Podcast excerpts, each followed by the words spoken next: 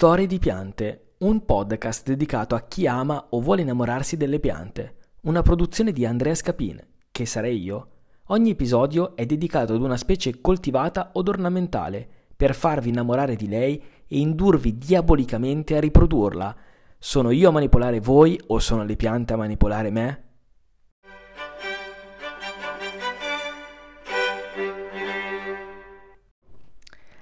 Storie di piante, oggi si parla di legumi.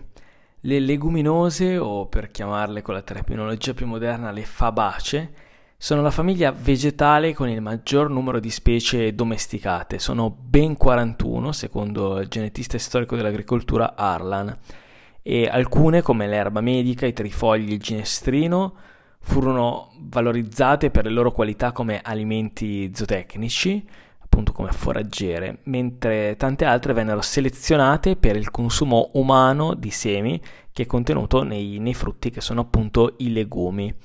Questo accadde nel vicino Oriente quando nacque la, l'agricoltura insieme alla domesticazione di frumento e orzo. Furono quindi domesticati anche il pisello, la lenticchia, il cece, la fava, la veccia, l'erbo, la cicerchia, la trigonella il lupino bianco, molte quindi delle leguminose che ancora oggi conosciamo. Come piante domestiche, le leguminose eh, hanno accompagnato gli agricoltori delle, delle, grandi civiltà del vicino Oriente, ma anche del mondo greco e romano nel corso del Medioevo e del Rinascimento, fino ai giorni nostri. Tra le motivazioni di questo interesse nel corso del tempo dell'uomo verso le leguminose soprattutto quelle da granella, eh, vanno ricercate proprio nei, nei, semi commestibili, cioè nei legumi che sono buoni e gustosi se cucinati bene, quindi non come cucino io, e rappresentano una fonte notevolissima di proteine.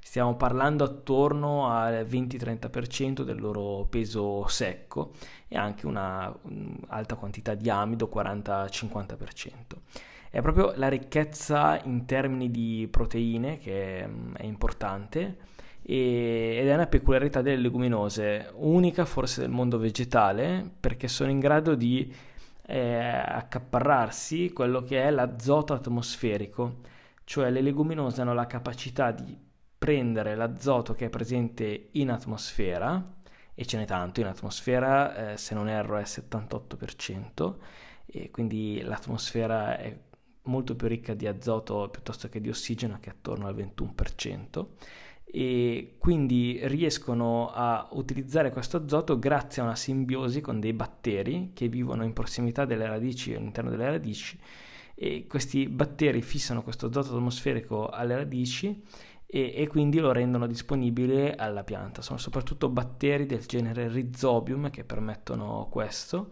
e vengono proprio ospitati in, eh, in, in parti dell'apparato radicale e noi li vediamo ad occhio nudo quando sono presenti perché formano dei veri e propri tubercoli che sono appunto tipici delle radici delle leguminose. Può capitare che le radici non abbiano questi tubercoli e quindi conseguentemente significa che non ci sono bat- batteri che stanno azoto fissando.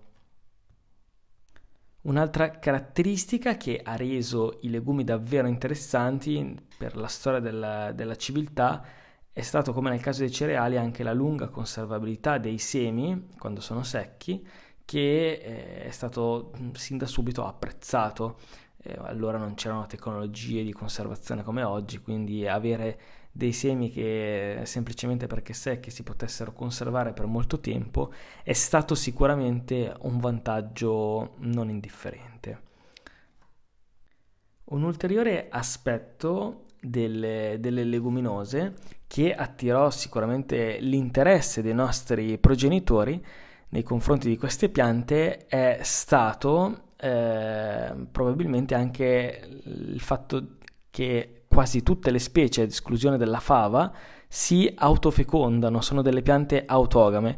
Quindi l'impollinazione avviene per autofecondazione, quindi la stessa pianta si autoimpollina, lo stesso fiore si autoimpollina, quindi non deve prendere polline da altre piante e questo permette di fissare più velocemente le caratteristiche utili all'uomo perché non c'è continuamente rimescolamento genetico.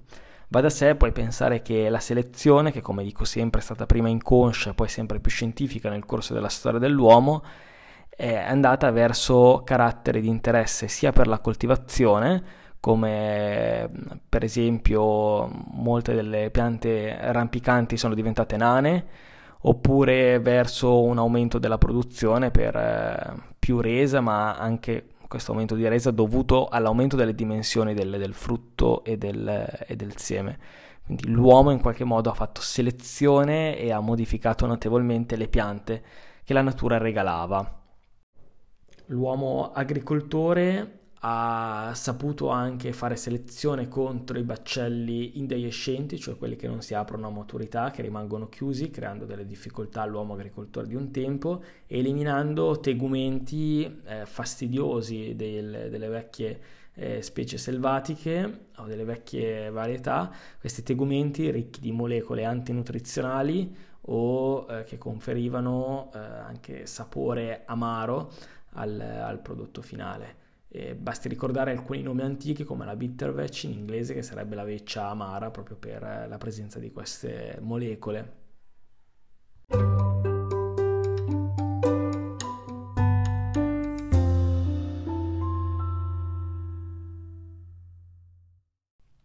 Tra tutte le leguminose volevo focalizzarmi sulla lenticchia e perché? Perché la lenticchia è probabilmente tra tutte le leguminose la più antica. Eh, viene coltivata dalla penisola iberica fino all'India, interessa l'intero bacino del Mediterraneo. Le varietà principali fanno capo a due sottospecie che sono quelle a seme piccolo, che è microspe- microsperma, e a seme grande, macrosperma, e ha una scarsa produttività, circa 5-15 eh, quintali per ettaro però questa mm, poca produzione è compensata da un buon gusto e dalla versatilità in cucina di, di, di, questa, di questo prodotto. Il progenitore selvatico è Lens orientalis, che sarebbe una lenticchia in miniatura, come molte specie selvatiche, che è diffusa in tutto il Medio Oriente. Piccoli semi carbonizzati di questa lenticchia selvatica sono stati trovati in insediamenti preagricoli medio orientali eh, per esempio in, eh, in Siria. Stiamo parlando di epoche molto passate tra il 9200 e il 7500 avanti Cristo, quindi veramente un, un legume che si consuma da tantissimo tempo, un legume antico. L'abbinamento dietetico della lenticchia con i cereali è attestato invece dal fatto che questo legume, che macinato e arrostito, veniva messo nell'impasto del pane, come è stato documentato da ritrovamenti in tombe egizie del 2400-2200 a.C. Inoltre anche nella Bibbia, Genesi 25, versetti 29-34, narra che fu per una minestra di lenticchie che l'affamato Esau cedette la primogenitura al fratello gemello Giacobbe.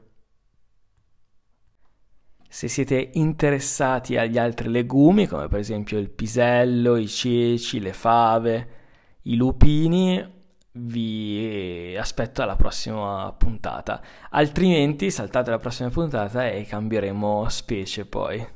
Grazie per l'ascolto, ricordatevi di iscrivervi a Instagram, alla, alla mia pagina AgriFake, così come YouTube e il podcast AgriFake. Grazie.